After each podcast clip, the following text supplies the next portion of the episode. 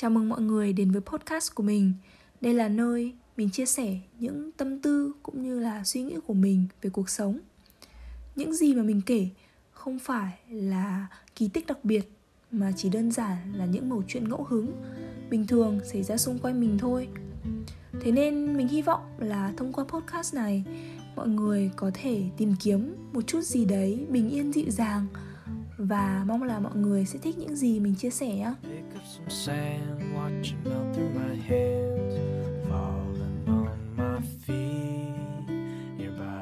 on the ground, building bridges and towns, so robust and neat, so hard to believe.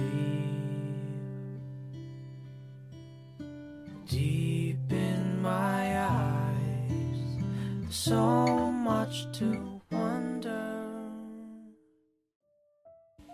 Từ bé đến giờ, may mắn là mình chưa bao giờ từng bị bắt học cả. Bố mẹ mình chưa từng một lần bắt mình ngồi vào bàn học hay đặt cho mình bất cứ một sự gò ép nào. Và cũng là bởi vì hồi nhỏ mình tiếp thu rất nhanh nên ký ức về con đường học hành của mình có mảng sắc tương đối sáng màu. Mình đã luôn là học sinh giỏi vì cá nhân mình là một đứa rất hiếu thắng, thế nên mình luôn để ý đến điểm số. Vì mình đã từng nghĩ là con số phản ánh chính bản thân mình và phản ánh cả vị thế của mình trong tập thể nữa. Dù vậy thì mình chưa bao giờ là một đứa chăm chỉ cả. Mình có thể thức đến một hai giờ sáng để xem phim, nhưng mình chưa từng thức đêm để học bài. Tại sao á? Tại vì mình không thích như vậy mà mình lại là một đứa sống rất tùy hứng và cũng bị ảnh hưởng bởi cảm xúc nhiều nữa. Vậy nên mình chỉ có thể học khi mình thật sự muốn như thế. Mà những khoảng khắc như vậy thì vốn dĩ không nhiều. Nhưng may là mình là một đứa có trí nhớ tương đối tốt. Mình có thể không nhớ hôm qua mình ăn gì, nhưng mình lại có thể nhớ rõ những câu nói của người khác từ nhiều năm về trước. Thế nên mình luôn cố tập trung trong những tiết học vì đối với mình, đấy là thời gian để mình ngấm kiến thức. Một khi đã hiểu bài, thì mình sẽ rất khó để quên. Vậy nên, để lý giải cho việc mình chẳng mấy khi học hành thực tế, mà điểm số vẫn rất ổn, thì có lẽ chính là ở sự tập trung.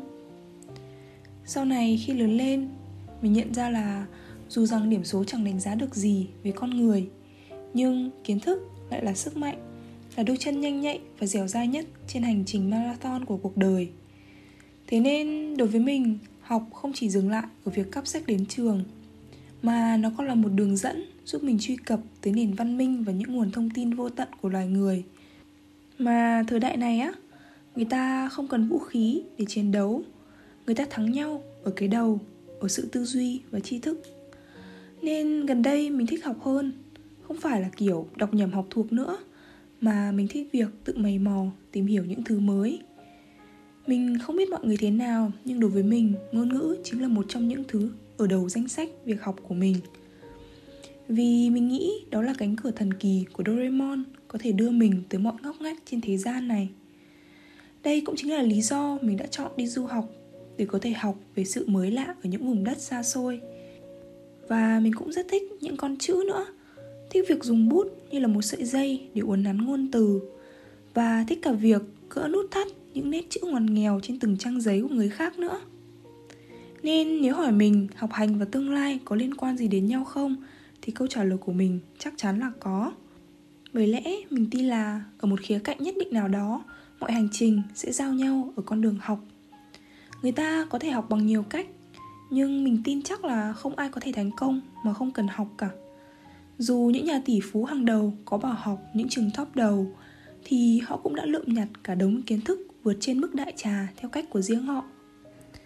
Nên nếu ngừng nạp kiến thức, chúng mình sẽ dừng lại ở phần con trước khi có thể chạm đến được phần người vì tất cả những giá trị đạo đức quan niệm nhân sinh và vô vàn những thứ khác nữa đều cần phải học hỏi mình nhận ra là thời đại ngày nay á người ta có thể bỏ ra cả trăm nghìn để uống một ly nước nhưng lại tiếc vài chục nghìn để mua một quyển sách người ta cứ mải mê đầu tư cho vẻ bề ngoài, mà lại chẳng thèm gieo hạt cho khu vườn tâm hồn bên trong.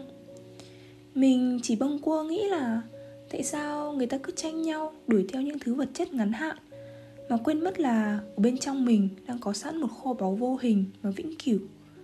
Sự kỳ diệu của cảm xúc, của tình thương vĩ đại giữa người với người, của những trái tim đang sống, nhiệt huyết đầy đam mê, và cả thế giới tràn ngập tri thức nữa tất cả chả lẽ lại nhẹ hơn những tờ tiền bằng giấy?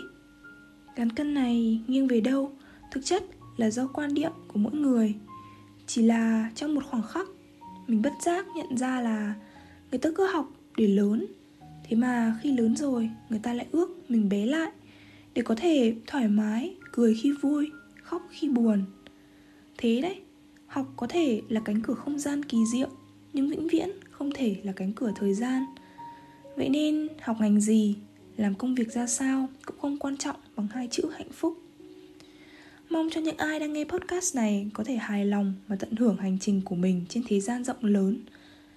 Chúng mình có thể sẽ chẳng bao giờ gặp nhau, nhưng chúng mình đã kết nối được với nhau, ít nhất là qua một vài phút. Và đó là một cái duyên. Vậy thôi, mình là linh, và đây là linh tinh linh tinh. Cảm ơn mọi người đã lắng nghe. Chúc mọi người có một ngày thật vui mình sẽ gặp lại mọi người trong những số lần sau nha bye bye Even the sun goes through trouble, shining her light, fighting rubble, looking for diamonds like the stars, up so high and down so far.